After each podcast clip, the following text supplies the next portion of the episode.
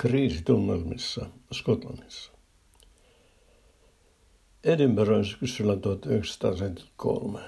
Olin iltakävelyllä vaimoni kanssa. Tapasimme kaksi suomalaista, kertoivat olevansa merimiehiä. Mitä pidätte kaupungista kysymä? Aika pimeä paikka, sanoi toinen miehistä. Se oli enteellistä, sillä kohta sen jälkeen Edinburgh todella pimeni. Katuvalaistusta säännösteltiin, samoin talojen lämmitystä. Työpaikoilla mentiin kolmepäiväiseen viikkoon energian säästämiseksi.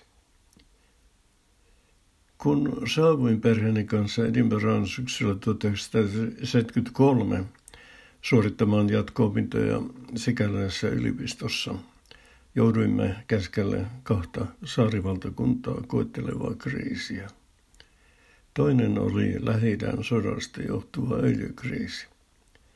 Samaan aikaan lakkoilivat hiilikaivosmiehet. Hiili on ollut Briteille tärkeä polttoaine ja energianlähde. Sillä lämmitettiin rakennuksia ja tuotettiin sähköä. Hiiltä on Britannian maaperässä runsaasti ja kaivoksia oli jo roomalaisajalla. Kaivosmiehet lakkoilivat jälkeen jääneiden palkkojensa takia. Ja heidän takanaan oli väkivahva ammattiliitto.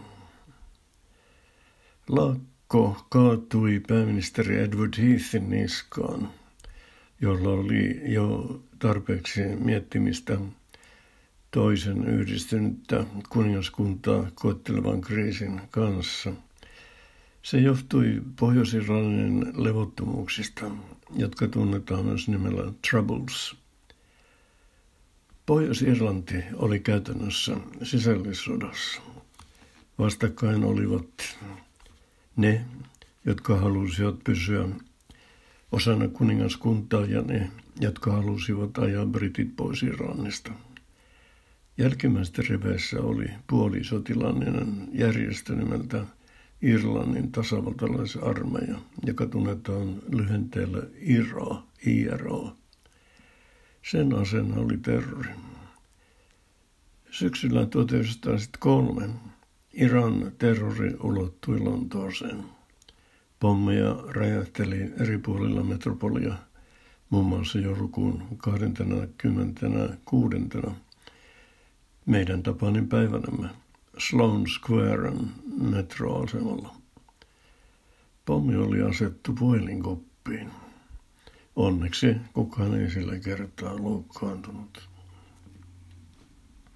Myös Heath itse joutui, joutui pommiiskun kohteeksi vuotta myöhemmin. Iskuhetkellä hän ei kuitenkaan ollut kotosalla, eikä siellä ollut muitakaan Heath, kun oli poikamies. Me emme onneksi asuneet Edinburghissa, vaan 15 kilometrin päässä pikkukaupungissa nimeltä Pennycook, suomennettuna Käenmäki. Siellä oli rauhallista. Jouduin tietysti käymään yliopistolla Edinburghissa ja koko perhe halusi tietenkin tutustua Edinburghin nähtävyyksiin, joita oli riittämiin.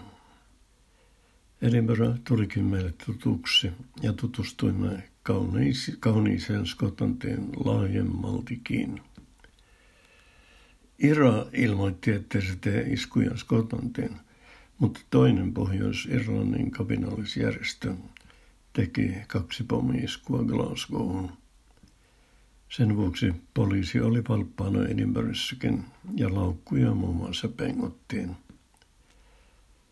Olimme tietenkin varuillamme ja seurasimme tiivisti uutislähetyksiä. Elämä Pennycookissa jatkui kuitenkin suurin piirtein normaalisti.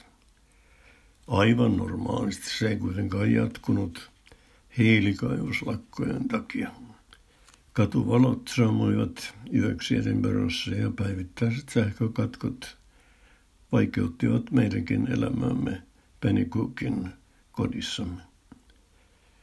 Siellä lämmitystä hoiti olohuoneessa pieni sähkölämmitin, joka oli sijoitettu koristetakkaan Lämmittimessä oli kolme lämpöelementtiä, tankoa eli baas.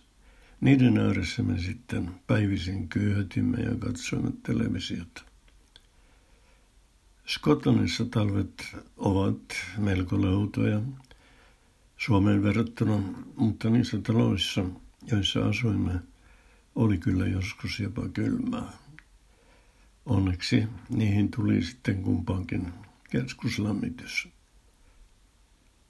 Kaikista vaikeuksista huolimatta aika Edinburghissa oli perheellemme hyvää aikaa. Pääsimme liikkumaan. Meillä oli Suomesta mukaan tullut auto, jolla sitten tulimme takaisinkin. Pärjäsimme hyvin kolmevuotisella apurahallani ja minulle kotimaasta maksetulla osapalkalla, jota halpa punta lihotti.